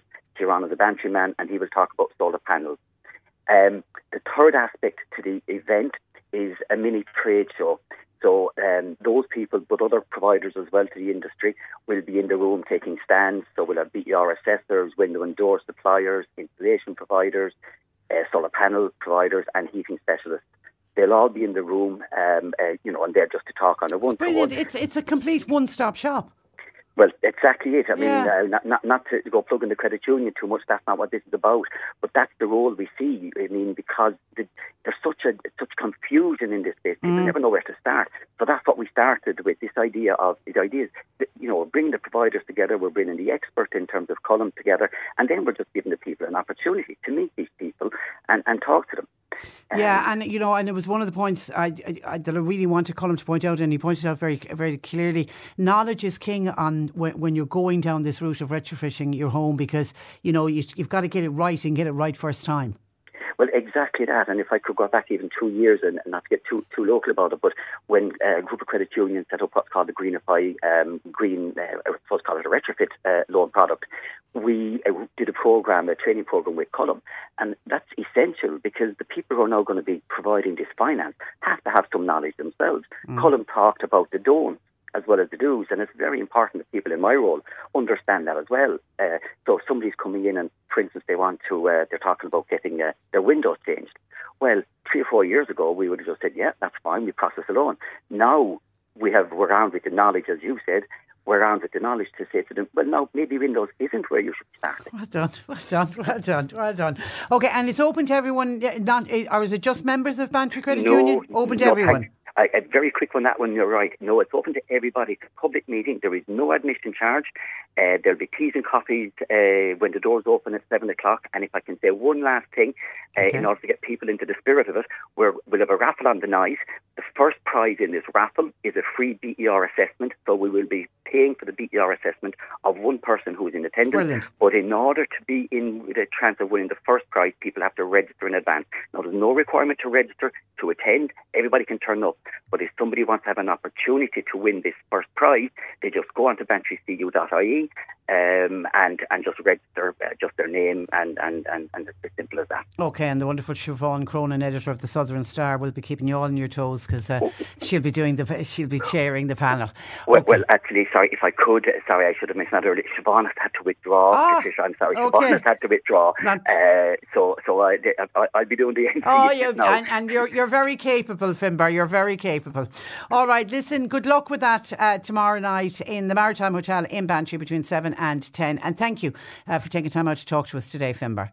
Thank you very much. Patricia. Good morning to you. Finbar O'Shea, Manager, Bantry Credit Union. And before that, we had uh, Colm Tynan, Programme Leader in Sustainable Energy Engineering at the Southeast Technological University, that was formerly the WIT, uh, and he will be the guest speaker tomorrow night. Now, as part of the anniversary tour celebrating 20 years of the Everyman Sunday Songbook, the show is coming to the Glen Theatre in Banteer on Saturday week, the 13th of May. To preview the show, I'm delighted to say I'm joined by legendary legendary broadcaster and actor, Alf McCarthy. Good morning to you, Alf. Good morning, Patricia. I love the idea. Legendary. oh, cool. I'll put that on my TV. You can, of course. Now, this show is the swinging 60s. Outline what people yeah. can expect. Well, I tell you what we can expect. You can expect fun, uh, great music, uh, the thing about the shows that we do, everybody knows the songs, and we do encourage people to sing along uh, and get into the spirit of it. And the 60s, of course, swinging 60s. Uh, you, you say swinging 60s, people know exactly what you're talking about. You're talking about London. In the early 60s, you're talking about Carnaby Street, you're talking about the King's Road, you're talking about New Fashion, uh, Mary Quant, who passed away yeah. only last week. Yeah. Uh, she invented the mini skirt, and I say thank you, Mary Quant, for all of that. uh, Vidal Sassoon created all these new hairstyles. Up to then, you know, post-war Britain, it was short back and sides. Uh, we had that in Ireland up to the mid 70s, I think. Anyway, so like it was a time of colour and of excitement and of great music and great bands. And what we do in our show is try and capture a little bit of that. Um, we've kind of mentioned before that if we're doing a show about the 60s, we could do at least 10 different shows about the 60s. But what we're concentrating on is the kind of the Beatles story, and then you throw in Tom Jones and Cilla Black and Dusty Springfield and Sandie Shaw and all these people and we just have fun, Patricia, you know. And as you say, it is songs that everybody knows. Yeah, um, you want me to list them? no, no, no. But but it's well, just you know, if you take a few of the Beatles ones, you know, we, yeah. we do the early ones like uh, "She Loves You," obviously. Yeah. Uh, but then uh, Alan Carney, who is our musical director, does a lovely version of "Hey Jude," uh, and that leads up into a big kind of sing along. You know, uh, we do "Obla Di Obla Da." Yeah. They're just some of the Beatles stuff. But then at the same time, we're doing Tom Jones. Uh, we do Delilah, and we do um, who else? Dusty Springfield, always something's always there to remind me. me. Cilla Black. Uh, Shirley Bassey, of course, doing Goldfinger, and Linda Kenny wraps her tonsils around that one. Uh, it's a showstopper. Um, but it, yeah, and, and as I say, people know the audience, and the beauty, beauty of these shows is that Cathal McCabe, who writes and directs them, also peppers it with uh, images from that time. And we have clips from movies and clips from TV shows. And what can I say? Sounds it's, wonderful. And and then and you're there as the narrator. Obviously, you're telling the story yeah, of the time. Yeah. Is that it? Is that how it works? Yeah. Yeah, exactly. That's how it works. I mean, when they started 20 years ago, Michael Toomey, God rest him, was ah. the MC. Uh, and that was in the uh, Everyman Theatre in Cork. It was Sunday night at the at the Everyman, and the songs, the music at that time was kind of Percy French. Uh, it was Nelson Eddy, Jeanette MacDonald, um, you know, music of that ilk. When I came on board, then Cathal said, "Well, we'll do something different." So we kind of explored how I can use my. You mentioned being an actor, how I can use my talents there. So as a result of that, I just have fun.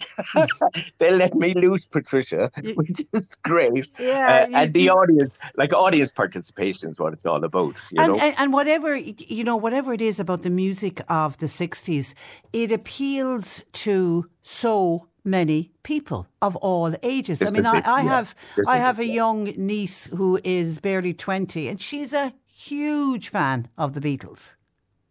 So we'll be seeing her on the night. Is that what you're telling us, Patricia? but you know what I mean? It, it, yeah. it just the 60s, I, you know, I, I don't know if the same can be said of music of the 80s or the 90s. But whatever it is about the well, 60s. I tell you, yeah, I, I was doing discos during the 80s and I hated that music because it was all, uh, it was all computerized. It was the start of, you know, boom, boom, boom, boom, boom, on, you know, no real instruments. Um, some of the music was great at that time, but when you say the 60s, nearly every song was an, an iconic tune, you know? Yeah, and people um, know it and will be able to sing along, which is what you're encouraging people exactly. to do. Uh, the other side of that is that for some of the songs, we project the lyrics onto a screen as well, you know? Um, so, like, they have no excuse, really, basically. Um, we've been to the Glen Theatre before. It's a lovely, oh, it's a lovely little theatre. Um, and we, we, like before that we did um, the Vera Lynn show. We did the show band show. Mm. Uh, so the '60s, swinging '60s, kind of fits nicely into that uh, category. And you know, um, we'll have fun doing it. and know? I don't know if any of the gang have been there since the start, but I mean, the fact that this is the, the 20th uh, anniversary of this show. Yeah. They, they could never have realised what they were starting 20 years ago, that they, oh, would still no. be at it 20 uh, years later. Uh, Linda Linda and Damien were on the Gay Byrne show. I don't know whether you'd remember, Patricia. Gay Byrne used to organise a musical and he would get people sending in tapes from all over the country. They would then have auditions. And if you'd like, they'd have an All Ireland cast yeah. of putting on the Gay Byrne show musical. Yeah. Uh, the man who was producing at that time was Cathal McCabe uh, working with Kevin Hawke. Um, and between them, they would put on the shows. So Linda met Damien there. Uh, she met Cathal there. And out of that sprang the idea of doing the things, the shows in the Everyman in Cork. Incredible. Now, when Michael Toomey passed away about six years ago, I was asked would I like to join. So I'm the newbie on the block in a sense. Um, and Alan Carney is there about two years before me. So as a result, we have a lovely team where we're we're up for anything in a sense. Uh, we've got about 14 shows that we can do instantly. I mean, later on this year, we're going to be doing Neil Diamond, but the one we're concentrating on at the moment is the uh, Swinging 60s. 60s okay. You know? And it's for one night only at the Glen Theatre in Banteer, yeah. Saturday week, yeah. uh, May the 13th. And uh, tickets are available from the Glen Theatre in Banteer, 029 56239. Alf, we wish you luck and enjoy it. And I know, and I can see how excited you are about it. It's not work at all. I'm always excited. So but, but that would be the medication. That would that, be the medication, Patricia, as you well know. Listen, thanks a million. We'll talk again soon. Take care. Bye bye. Bye bye. The wonderful Alf McCarthy. Still getting in commentary about the coronation on Saturday and this rumble that started in the Dáil uh, yesterday when some of the people before profit uh, TDs called out RTE and uh, said that they shouldn't be showing it and they uh, hit out on the fact that RTE will be devoting four hours on Saturday to the royal event. And I know we had uh, Paul Murphy and Richard Boyd Barrett uh, both uh, saying that most Irish people don't believe in kings, queens, and monarchy and their inherited power and privilege, uh, particularly when it's associated with the empire and colonialism, and that RTE shouldn't be showing it. Bill in Clonakilty said, Is it not time that we all got over our bitterness towards the UK and the monarchy and simply bury the hatchet and enjoy life and just get on with it? Bill in Clonakilty makes the point there's so much misery in the world at the moment. We've just survived a pandemic, we've come through COVID, we've got a war in Ukraine. Let's have happiness rather than bitterness. While Anne Marie, thanks for that, Bill. Anne Marie by WhatsApp says, I agree with showing the coronation as we share a land border with the UK. And we also have to remember we have many, many British expats living in this country who pay their RTE TV licence, for whom this coronation will be a major event. Equally, a coronation makes history, and this date will be learnt about in schools in the UK from now on. I know quite a lot of people who plan to watch the event. And likewise, one major Irish bookshop chain advised that Majesty magazine has a significant readership in Ireland. So, like it or not, Irish people are interested in the royal family.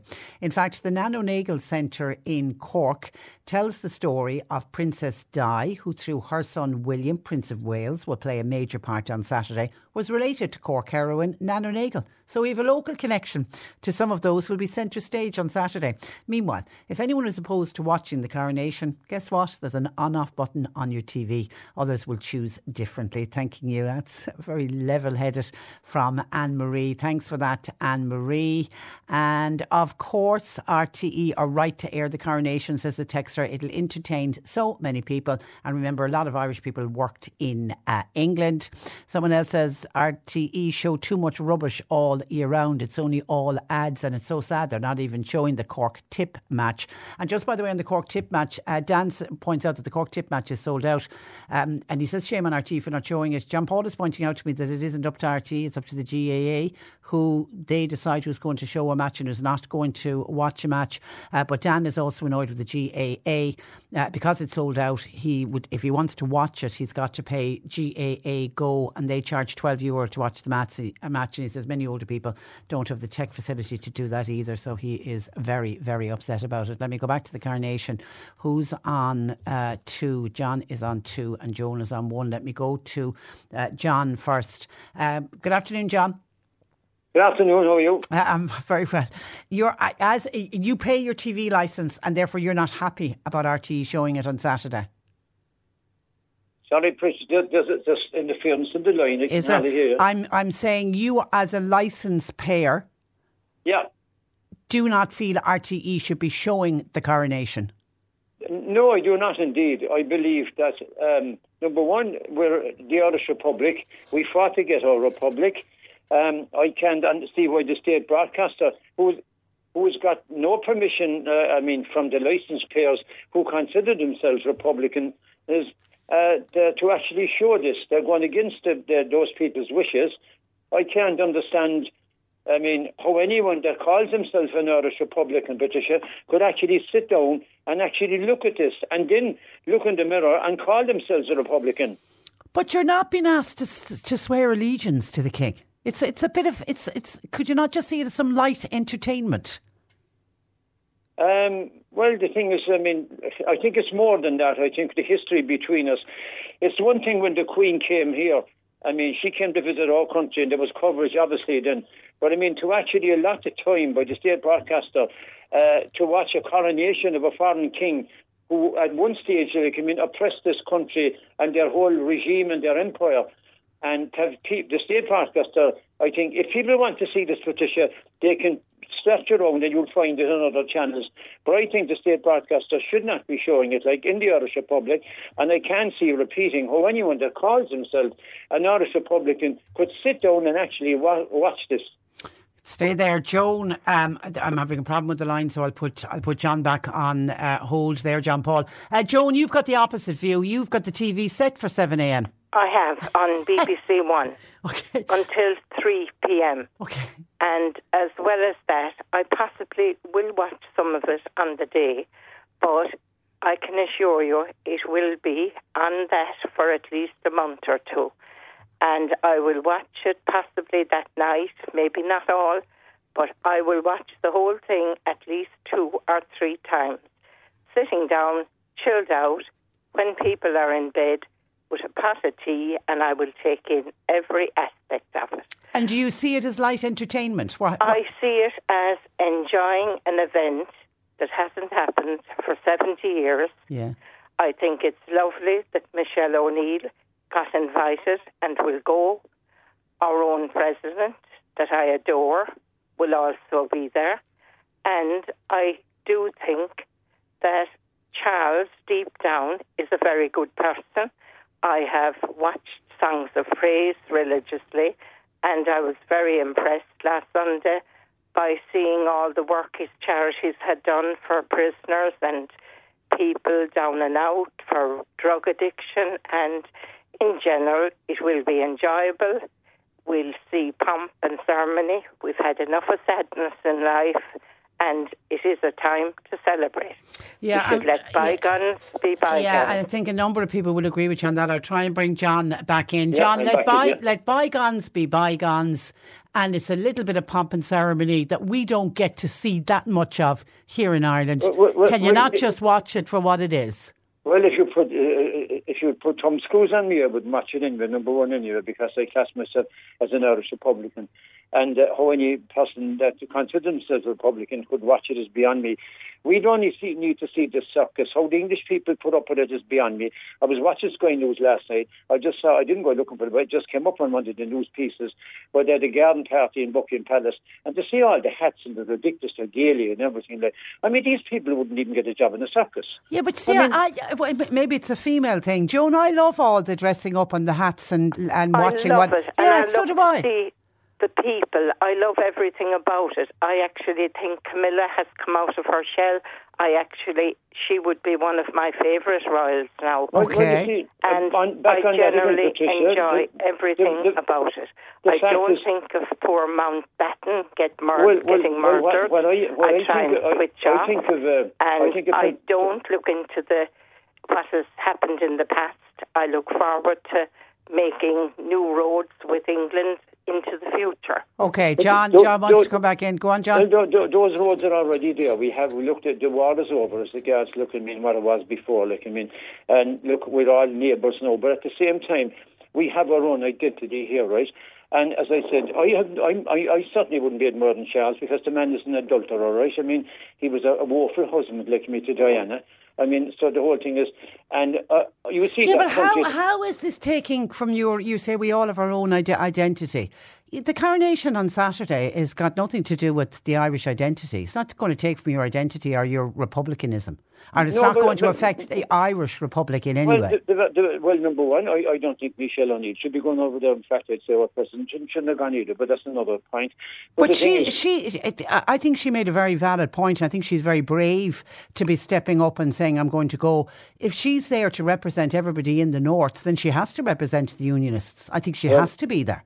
Well, I suppose you'll get a big debate from the other side on that. But the whole thing about it, look, I don't see where the state broadcast. If you want to go looking for this, you'll find it on other channels. I think the state broadcaster of the Irish Republic should not have shown this live. And there, the commentary, there's going to be a host of characters now commenting on this, that, and whatever, right?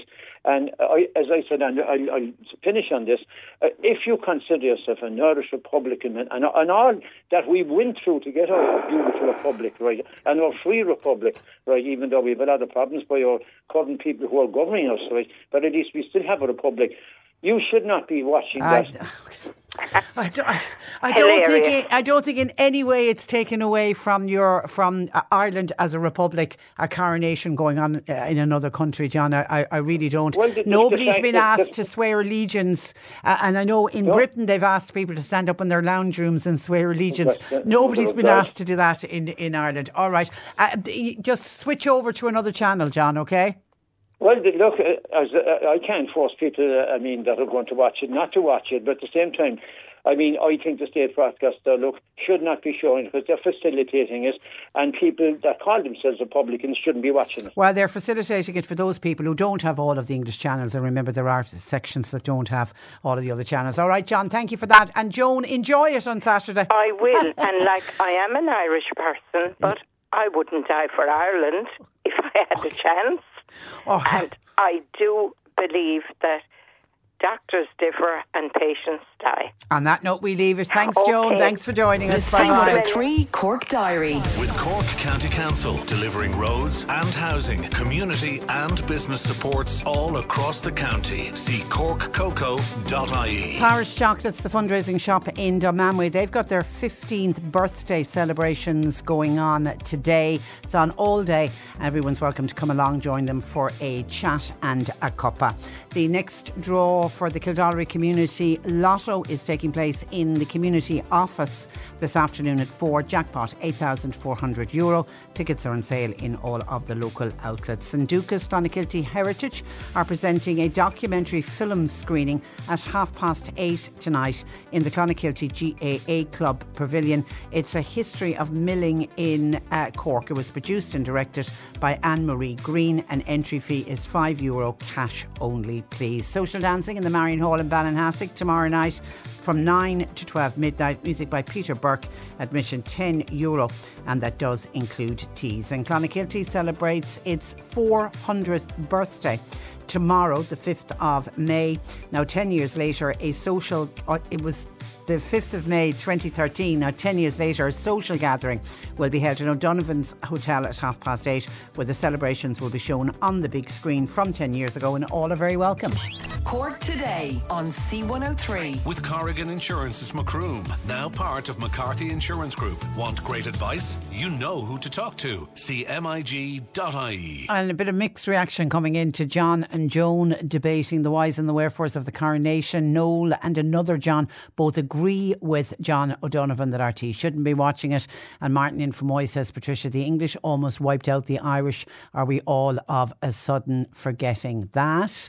While um, Breather in Mallow says, Good on you, Joan. I'm totally with you. We are neighbours at the end of the day. I also do think King Charles is a good man. Half of our family are living and working in the UK. And uh, Breather also totally agrees with Michelle O'Neill attending. 0818 103 103. Keep your pet questions. I can see them coming in for Jane Pickett. Uh, keep those coming into us, please, because Jane is going to be joining us in a couple of minutes. But before we go to Jane, just want to touch on the price of milk. And now we know the price of butter has also come down. But just on milk, uh, Bernice in the Cork City Centre sent in a text to say, Hi Patricia, yesterday I went out and I purchased two litres of milk, and the use by date was Tuesday, the 2nd of May and Bernice bought it on Wednesday, the 3rd of May, which meant the milk was out of date when I got it home. If this is going to be the outcome of our prices coming down, what's the point? We're going to be buying stale food and we'll all end up being sick more often. Well, uh, Bernice, that, that's unfortunate what happened. I would be bringing it back immediately if I got it home and discovered it. It's one of the reasons when you're in the supermarket, you need to check the dates. I'm very pedantic about ch- checking the dates on milk. And if you go to the back of the freezers, you'll find the date with a longer date uh, on it. I was actually I was only shopping a few weeks ago, and an elderly lady who didn't have her reading glasses with me was uh, picking up milk and said, "Can you would you mind checking the date on that?" And I'd no problem at all saying, "Look, I'll go back into the back of the fridge for you, and I'll get you one with a longer shelf life," because she said she doesn't drink a lot of milk and she doesn't want the milk uh, going off. So you just that's got nothing to do, Bernice. You were just unlucky. That's got nothing to do with the price of milk uh, coming down. It was just unfortunate that you picked up one with a sell by date. But bring it back. I'll be going back into the shop uh, with it. But uh, there is a bit of good news in that milk has come down in price, as has uh, butter. And now, reading in the papers today, uh, we could be set for uh, a little bit of a price war because all of the big retailers seem to be jumping on this. Price cuts are being passed on to consumers. The supermarket chains now are battling to try to maintain their market share and they're choosing to cut the cost of dairy products. Um, now, they are cutting the prices uh, because there has been falls globally in commodity prices. So it's only right and proper that these falls are passed on to consumers. But the price war now that's breaking out at the moment on milk and butter comes at a time when grocery price inflation has been never been so high. Supermarkets are keen to target consumers who are visiting the shops more regularly and doing smaller shopping trips. So that's one of the reasons that they're going for the staples. They kind of think, well, people come in and out to buy milk, so we'll attract them in with milk, we'll attract them in with uh, butter. And there's a quote in the paper from a Professor Michael Wallace, who is a UCD expert in farmer farming economics. He said Irish shoppers can expect to see more cuts in the price of dairy products. He said it's mainly due to a fall in global dairy commodity prices, and he cites things like fertiliser and feed inputs. And there was an undersupply of commodities last year but we're seeing the exact opposite this year. So Professor Wallace is saying this will lead to further falls in farm gate prices, and that should translate into price cuts for dairy uh, products as well. He's predicting a price in bread. He said it'll feed into further reductions, he reckons, in milk and in butter for consumers. But on the other side of that, the farmers have uh, reacted furiously and they're questioning if they're going to be expected to take the financial hit for the lower prices in the aisle. Now, Tesco were the first to say that this week that they would reduce their own brand butter. Tesco was out saying we're going to reduce the butter by uh, 40 cent uh, a pound, which meant the price of a pound of butter would be coming down to 2.99. Now, when Tesco were asked whether the shop or the suppliers was the one taking the hit on the price cut, Tesco supermarket said that Tesco is investing in this price reduction. So, do we take it that they're taking the, their uh, they're taking it from their prof- profits. And then a similar packet of butter from Lidl also drops to 2.99 Aldi and SuperValu they then announced they were also cutting the price of their own brand uh, butter uh, by 40 cent. But what annoys me is it takes one supermarket to decide on a price and then all the rest uh, follow suit. I mean if Tesco were initially able to do it by 40 cent why didn't any of the other supermarkets come in and why did they not uh, uh, start it? But anyway it's 40 cent less if you're going out to buy a, a pound of butter. And a string of government ministers, including our own finance uh, minister Michael McGrath, they've called on the grocery suppliers and the energy providers to start cutting the price, particularly to reflect the fall in input costs. The milk and butter price cuts comes, of course, as the ECB is set to announce its seventh interest rate rise, uh, making it more expensive, obviously, for first-time buyers and those who are locked into fixed rates. Grocery price inflation. Now we know we spoke about it earlier in the week. It may have slowed for the first time in two years, and just it it's a tiny, tiny fall, but prices are still rising in double digits. I mean, if you look at shoppers in our, in our Irish supermarkets, we're paying 16.6% more for goods in the 12 weeks to the middle of, of April. Now, it was just down very slightly. Uh, but when you compare that on, on the previous month, but that's worth, it's 16.6% more than what we paid this time last year. Now, the various farming organisations are, are coming out, including the Irish Creamery Milk Suppliers Association. They're calling on the corporate retailers to confirm that the reductions in the price they charge for milk and butter will be entirely funded out of their margins and won't be passed on uh, to the uh, co ops. They say it was last year Farmers were receiving, on average, around 60 cent for a litre of milk supplied. So far this year, the price paid to farmers has fallen by at least 15 cent a litre. So they're saying enough is enough. The IFA has called for the immediate establishment of a food regulator in the wake of the price cuts to uh, dairy products. But it is a bit of a welcome news for us, the consumers, to see both milk and butter come down. And you know, I can hear people say that can they can they bring even more items uh, down? But what's interesting when you look at the price of milk and uh, butter, and and when you compare it to what we were paying for milk and butter two years ago, because it was two years ago when food prices start started to go up. So okay, up to yesterday, a pound of butter was three thirty nine. 40 cent off it now brings it down to two uh, 99. But if you compare how much was a pound of butter at the start of May in 2021, would you believe a pound of butter was €2 euro 19? So it's still way above what we were paying two uh, years ago. And then when you look at the price of milk, the price increase is even more, more draw, dro- dropping even though it's come down by, what was it, 10 cent, it came down uh, last week. Two litres of own brand milk are now two euro 19 cent. But if you go back to the first week in May 2021, so two years ago this week, two litres of milk was one euro 49. So that means that milk has increased 80 cent for two litres in two years, but it's only decreased by 10 cent. So, you know, it's a, it's a very small decrease compared to the whopping increase that we have been uh, paying. And I know Vincent de Paul uh, have been out this week and why they've welcomed the price uh, cuts. You know, they're already saying they are helping so many uh, families. Uh, for example, for the month of April, around 7,000 people contacted the Society of Vincent uh, de Paul saying that they literally did not have enough money for their weekly shopping. They didn't have enough money to put enough food on the table to keep them and their families going. So St Vincent de Paul had to uh, help them out. So while you know we welcome the drop. Uh, certainly, groups like Vincent de Paul are saying much more needs to come down in price. You're listening to C103's Cork Today podcast. Phone and text lines are currently closed. Jane Pickett of the Islandwood Veterinary Hospital in Newmarket, part of the Millstreet Veterinary Group, uh, joining me. Good afternoon to you, Jane.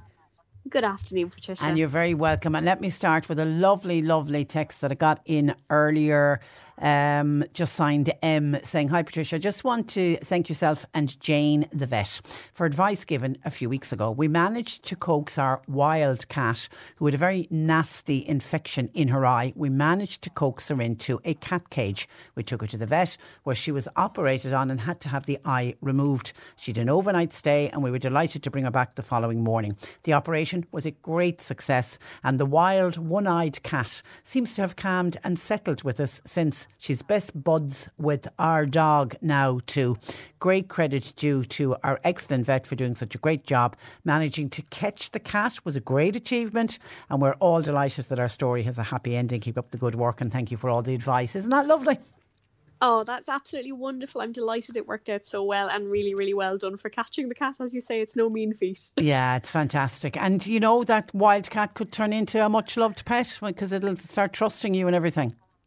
Absolutely. Some of them do seem to tame down, particularly if they have a period like this where they may be a little bit more reliant for their care or for feeding. Sometimes they can kind of integrate themselves into the family unit. So it sounds like it's already making a, a good start, making making best of friends with the dog. So I'd say you might have a cat on your lap before before long passes. And survives. There's there's no problem with a one eyed cat. It'll It'll no, they they cope so well. So they do. They're really resilient creatures, and they tend to do brilliantly. Okay, well done. Okay, I text her. I have a seven month old female Cavachon. She's constantly biting her tail. Is there anything I can do to stop it? Is it just a habit? Oh, okay. It could be a habit. Um, so I suppose first and foremost, is there certain times of day where it happens? Is it in the evening when everything's quiet and down and no activities happening? Is that when the tail biting happens, or does it happen at other times of the day? Perhaps when there's other exciting things going on, but the dog still seems distracted by its tail it's possible it could be behavioral, but to be honest, my gut feeling on this one is it more likely might be a sign of discomfort. Um, so I suppose the the more common things around the back end. So I suppose sometimes we can get skin or tail infections. That's common enough. Um, particularly if they've had a recent bout of runny poos or anything like that, and they mightn't be quite clean around their back end. Um, that's common enough. But sometimes it can be the anal glands or bottom glands. So these are scent glands that are inside the bottom, but they can fill up and normally they'll fill up and empty very normally with each poo that passes through them. But sometimes, for one reason or another, or maybe a recent tummy upset, if the stool hasn't been solid enough to empty them out, they can get very full and sometimes they can get infected. Now, because those bottom glands are kind of hidden just inside, the dog can't really access them. So sometimes they'll manifest it by biting at their tail or biting at their back end because they're trying to get to what's uncomfortable for them, but they kind of can't, so they miss and they redirect to the tail or the bottom. So I would have a, I suppose my gut feeling is maybe it's a problem with the anal glands, or it might be a problem with, with the skin around that area. But look, if your vet checks it out, says everything's good in that area, then have a little think about behavior. So you know, if it if it is something that happens, let's say at the quieter times of day, maybe redirecting their behaviour to something else. Buy them a nice toy that's nice and resilient, dog proof, um, that they may be able to re- redirect their biting, chewing behaviours to. But I think this warrants a check out by your vet just to make sure that there's not a source of discomfort they're trying to tell us about um, first. But best of luck with that one, and and and, and congratulations on the relatively new addition to the household. Absolutely, Liz has a golden retriever puppy. It's just four months old. He's on Khalid Zebra Life Junior Medium breed, and he's on 160 ounces twice a day. But his stools are very loose. Any suggestions, and could it be the diet? okay, interesting one. Different dog foods suit different dogs. Um, I am, I suppose, I'm very familiar with Calibra. As one of my own dogs eats it. Um, there's plenty of good quality, kind of comprehensive, good complete diets for dogs out there. But I think the key things for puppies are really you want to make sure they're on a puppy diet until they're at least a year of age. So it sounds like you're doing a good job. I know Calibra do kind of a junior life stage one, which is brilliant. Lots of other brands do similar things. Um, I suppose first and foremost, are you feeding anything else with the food? So is there anything that could be happening apart from the the food that you're feeding um, as kind of the main diet that might be upsetting the tum in the meantime. So are they getting scraps from the table? Are the kids throwing them things? Is there anything that could be upsetting the tummy besides the diet? If that's the case, cut those out first and foremost and see if things settle down if the stool is still soft, and I suppose it depends on how soft it is now, if we're talking kind of soft that you'd still be able to pick it up, then that's something that's maybe manageable as long as your your dog is feeling otherwise well and you'd have some time to work on the diet. But if it's much softer than that in a younger puppy, if it's if it's loose to the point where you wouldn't really be able to pick it up, you might need to get some veterinary attention in the meantime whilst you sort out what's causing the diarrhea. Because these little nuggets, you know, four months of age, they don't have a lot of reserve. A bad bout of diarrhea can really knock them back. So sometimes you need to do symptomatic treatment um, to tide them over. Now, they, dogs and cats can get bugs just like we can, and that can loosen the stool. But if it's a consistent thing that's ongoing and your pet is otherwise well, I suppose it could be the diet it may be a case of discussing that with your vet if you've eliminated that and no treats and snacks are complicating the situation that might be upsetting the tummy. If another brand might suit your pet, but what I re- resist the temptation to kind of play ping pong with your diets. So resist the temptation to change them every week until you find something that settles. Because ultimately, puppies have really sensitive tummies to begin with. Some are more sensitive than others, but even ch- simply changing the diet from one good quality diet to another can be enough to kind of throw them off temporarily. Now, it can be done, needs to be done very gradually if that's something you consider. But you know, if you're changing their diet very frequently in the search of something that suits them, you could be kind of making trouble for yourself. So have a chat to your vet, make sure there's nothing else going on. Maybe get them some symptomatic treatment for their diarrhea if it's if it's loose enough that you can't pick it up, um, and have a chat about the diet to, to your vet and see if there's anything that can be done. Okay, Karen says, My grandchildren's border collie just turned 12 months and has developed a nervousness with strangers. Now, he doesn't bark, but he backs away and he actually wheezes. They live in the countryside and the dog wouldn't see a lot of people on a daily basis, but it's becoming a problem now for the household. Any advice, please? Mm. Yeah, okay. We have all the young dogs today. Yeah. So it it is really one of those things. I think it's I, I suppose I live very rurally in the country myself. I you know it's it's a difficult thing when you have a dog in a rural environment. It's brilliant for them. They have plenty of places to run around to, lots of the outside to enjoy. But the trade off is unless they're taken to where other dogs are, they don't tend to have a lot of socialization with other dogs and with other people unless you have frequent callers to the house. So that is one thing that's a bit of a problem with super rural dogs sometimes, and particularly the nervous breeds and collies would very much fall into the category of the naturally nervous breeds. I think this is something that needs to be tackled now rather than leaving it propagate more. So what I would say is don't kind of force your dog to engage with strangers when they arrive because they're really protecting themselves by backing away and weeing. They're showing that they're really submissive. They're not going to cause any danger and they don't want to cause any trouble. So overloading them with contact is not the way to go. So, you know, if they want to back away and go to somewhere quiet, let them do that. If you push them, they may move on to the next stage of their fear, and that might be aggression. So, you need to be really careful just to tread carefully with this one, particularly as we have a collie that's nervous. It may just be a case of having gradually regular callers to the house regular callers that maybe will see the dog but not try and interact with it initially. So keep very hands off initially, just have callers that are around, different voices, talking around the dog, and gradually being a bit more in the same space as them. But I would say just try not to overload the dog, particularly for 12 months. You know, you know, you need to sort this out now to avoid it escalating. But slowly, slowly is the way forward, rather than kind of overloading them with lots of rubs and contact and strange people. Just do it very slowly, and maybe get get a friend on board if you have a friend that you know has a dog or has a, I suppose, is fond of dogs. Maybe get them on board, make them aware of the situation, make a little plan for them to call over for a cup of coffee maybe once or twice a week, and gradually spend a little bit more time around the dog without forcing it. Yeah, it's so, so socialisation. And a final one. Hi, Jane. I have a mm-hmm. seven year old Yorkie who loves either sitting on the couch or jumping up and lying on beds. Is this bad for a dog? Should a dog be inside or outside? And should dogs be allowed to sleep on human beds? Ah, this is a contentious issue. yeah. I, I suppose it's a personal decision, is what I'd say. So I would say that all dogs should have at least some inside time. I think certainly in the climate we live in, the days of the dog who just lives outside, unless they have a, a purpose built, very insulated dog house, are gone. You know, it's it's too cold in this climate in the depths of winter for them to be outside, outside. Um, I would say it's really normal for them to interact with their family, and, and part of that is being inside in the house a lot of the time. Now, Again, that really depends on your situation. If you have small kids, that might change things. Obviously, supervision is needed, so it may not be possible for them to be in the house 100% of the time. That's absolutely fine. As regards sleeping on the bed, I I suppose hands up, my own cat sleeps on my own bed. So I'm not going to say it's the wrong thing to do. What I will say is you just need to be a little bit mindful that dogs and cats can pick up some parasites and bacteria and viruses that we can get. So I suppose the real thing is you know, it's a grand thing to do, but you need to be mindful of the fact that, you know, hygiene is really important and keeping up to date with your pet's preventative treatments, like its vaccinations and its worming, particularly, really, really important in that situation, um, to make sure that everybody in the family is safe. But ultimately, there's no right or wrong answers there. I'm afraid it's a personal choice. And they like their creature comforts. Listen, have a great They week, do. and uh, we'll talk next week, Jane. Thanks for that. And uh, thanks thank for you. joining us. That is Jane Pickett of the Islandwood Veterinary Hospital in Newmarket, part of the Millstreet Veterinary Group. Let me go to some final texts that have been coming in. People were listening to John O'Donovan and to Joan, uh, who were talking both sides of should we be showing the coronation on RTE and who will be watching it and who won't be watching it. And says, Patricia, I think that poor man, John O'Donovan, is very bitter.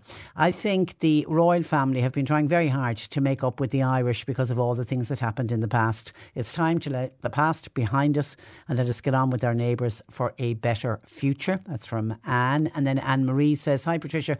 Joan on your comment line is correct. John thinks that we are not Republicans if we sit down to watch the coronation. I am very proud of my Irish heritage and indeed my ancestry. My family members fought for this country's independence, including a, a leading role in the Tithe Wars in the Midlands. Therefore, I don't have to prove my loyalty to Ireland, and I feel confident enough in my Irishness to appreciate the celebration of a neighbouring culture's culture. Thanking you. Thanks for that, Anne Marie. And someone else says, but that John O'Donovan has too much time in his hand. He pops up in a load of different radio stations. He should lighten up, as should those other TDs that were given out about it. They all just seem to love the sound of their own voices. So 818 103 103. Peg on things going up in prices. Patricia, I bought a jar of jam last week at one of the leading supermarkets. When I brought it home, I realised it was smaller. Normally there's 454 grams in it, but when I got it home, I realised there was only 340 grams in it, and I think I paid the same price. That's called shrinkflation. And there is a lot of that going on. I made the comparison with toothpaste, I, the particular brand of toothpaste that I buy. It disappeared and then it suddenly came back, and it was a couple of cent, maybe ten cent more expensive. Not a lot, so no, it's not too bad. And then I realised it had gone from a hundred grams down to 75. So shrinkflation.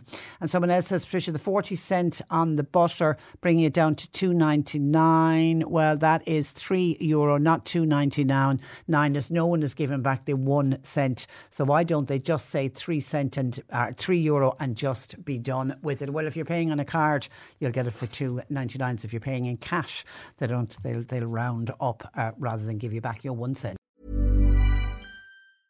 Hey, it's Paige DeSorbo from Giggly Squad. High quality fashion without the price tag. Say hello to Quince. I'm snagging high-end essentials like cozy cashmere sweaters, sleek leather jackets, fine jewelry, and so much more. With Quince being 50 to 80% less than similar brands. And they partner with factories that prioritize safe, ethical, and responsible manufacturing. I love that. Luxury quality within reach. Go to quince.com slash style to get free shipping and 365 day returns on your next order. Quince.com slash style.